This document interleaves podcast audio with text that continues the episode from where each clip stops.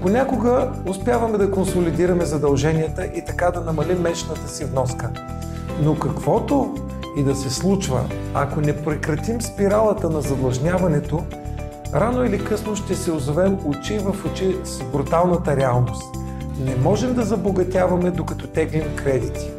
Натрупването на авариен фонд е една от първите финансови цели, които трябва да изпълним. Важно е да имаме заделени достатъчно средства, че да можем да покрием разходите си за поне 3 месеца. Дори се препоръчва да имаме авариен фонд за поне 6 месеца, а за най-предпазливите дори 12 месечни разхода.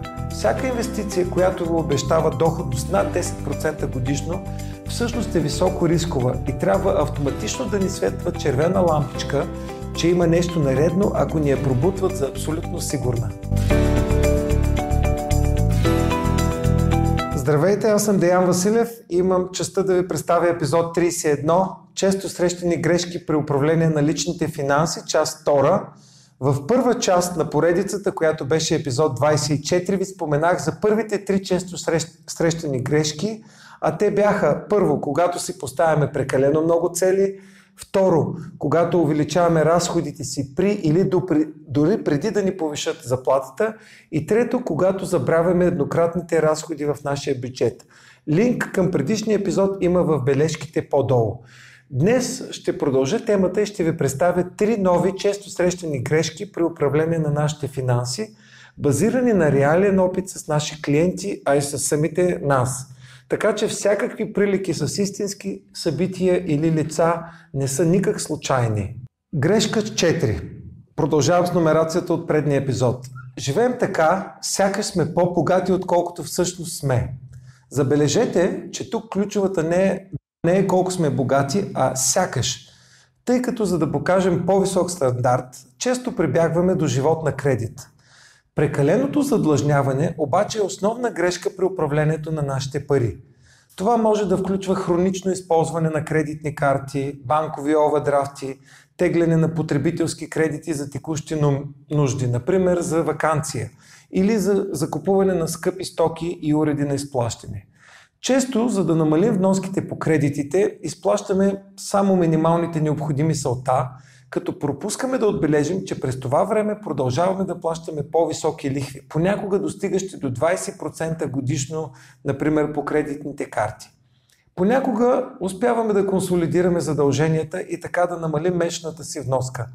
Но каквото и да се случва, ако не прекратим спиралата на задлъжняването, рано или късно ще се озовем очи в очи с бруталната реалност. Не можем да забогатяваме докато теглим кредити. Изтеглените кредити остават да ни тежат като воденични камъни, дълго след като сме изконсумирали дадената стока или преживяване. Как да се справим с тази ситуация на свръхзадлъжняване? Ако сме в ситуация на висока задлъжнялост, е добре първо да решим да скъсаме с този навик, да прибягваме до потребителски кредити и да се завърнем към основата на личните финанси. Тоест да си създадем и следваме бюджет, като се стремим да не харчим повече, отколкото изкарваме. След това следва да си създадем план за атакуване и за нуляване на кредитите, като извън минималните месечни вноски ги атакуваме един по един и след като погасим даден заем изцяло, пренасочим предисните месечни погасителни вноски към следващия кредит или към други спестовни цели. В никакъв случай след като сме изплатили даден кредит, не трябва да увеличаваме харченето си. Например, ако съм имал кредитна карта с лимит 1000 лева и съм внасял по 100 лева на месец за погасяването на този лимит, след като закрия кредитната карта, е добре да продължа да спестявам тези 100 лева на месец, като или ги пренасоча за по-бързото погасяване на друг кредит, или ги използвам за да натрупам, например, авариен фонд. И не на последно място, трябва да спрем да се притесняваме дали изглеждаме богати в очите на другите хора. По-добре е да имаме финансова сигурност и спокойствие с кола втора ръка, отколкото финансово напрежение и да караме последен модел кола, треперейки кога ще получим СМС с напомнене за поредната висока дължима месечна вноска. Грешка 5. Нямаме натрупан вариен фонд. Нека да речем, че сме избегнали капана на свръхзадлъжняването. Или сме успели успешно да излезем от него. Поздравления! Има обаче голяма вероятност да допускаме грешката да нямаме заделен авариен фонд или така наречените бели пари за черни дни. За аварийния фонд сме писали не малко статии, споменаваме го често и в моите пари ТВ. Затова съм длъжен да го спомена и тук. Всичките ни сметки могат внезапно да се объркат, ако, например, не си щупи колата или се наложи да отидем на заболекар или останем, не дай Боже, без работа за няколко месеца. Ако нямаме финансов буфер, неизбежно ще се наложи да запушим недостига на средства посредством тегляне на кредит, освояване на лимит по кредитна карта, което може да струва доста скъпо и да върне нашите планове много назад. Как да се справим с този проблем? Натрупването на авариен фонд е една от първите финансови цели, които трябва да изпълним. Важно е да имаме заделени достатъчно средства, че да можем да покрием разходите за поне 3 месеца. Дори се препоръчва да имаме авариен фонд за поне 6 месеца, а за най-предпазливите дори 12 месечни разхода.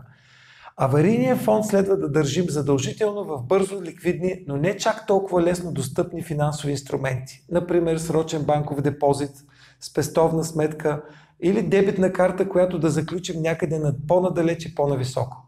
Също така, ако се наложи да бръкнем в аварийния фонд, задължително след отминаване на аварията, трябва с много висок приоритет отново да запълним фонда до старото му ниво. Грешка с 6. Грешни инвестиционни решения. Много хора се примамват лесно от бързите начини да спечелят пари.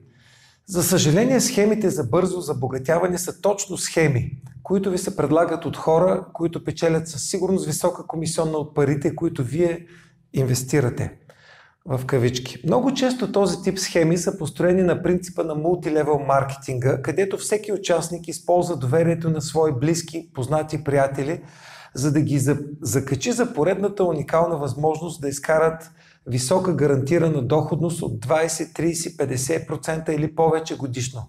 Така че, когато следващия път познат или не толкова познат започне запалено да ви навива да инвестирате в последен вид браузър, в най-новата криптовалута или в някаква швейцарска банкова сметка с гарантирана доходност от 2% месечно, имайте едно на ум. Всяка инвестиция, която ви обещава доходност над 10% годишно, всъщност е високо рискова и трябва автоматично да ни светва червена лампичка, че има нещо наредно, ако ни я пробутват за абсолютно сигурна. Как да се справим с тази грешка? Първо е добре да вникнем в същността на борсово търгуваните финансови инструменти. Да разберем, че те по своята природа са волатилни, но в дългосрочен план побеждават инфлацията. Може да изгледате епизод 10, където специално говорим за взаимните фондове. Второ, трябва да разберем нашето отношение към риска и до каква степен сме способни да понасяме временните флуктуации в стоеността на нашите спестявания. По-подробно може да видите епизод 14, който е посветен точно на темата за риска. Истинското богатство се струпа от спестените и добре инвестирани пари в доказани финансови инструменти, като например кошница от акции на борсово търгуване фондове или взаимни фондове, където очакваната доходност е между 4 и 8% годишно. Това е сигурен и доказан начин, който може да отнеме и 20 години редовно спестяване, но гарантира, че прекарваме живота си по начина по който искаме и че реализираме осмото чудо, за което съм говорил в епизод 23. Изобщо силно препоръчвам редовно да гледате всички наши епизоди, тъй като в тях се опитваме да ви говорим за финансите на човешки и разбираем език. Това бяха трите често срещани грешки, за които исках да ви разкажа днес. Явно не успях да изчерпам списъка и затова ще направя още един финален епизод на тази тема. Споделяйте нашите епизоди, ако са ви интересни, ще се радваме на вашите коментари. Ако нашето предаване ви допадна, харесайте ни, последвайте ни, споделете ни, абонирайте се, коментирайте, препоръчайте ни, удумайте ни. Ако нещо много ви вълнува, пишете ни. Ще се видим следващата седмица.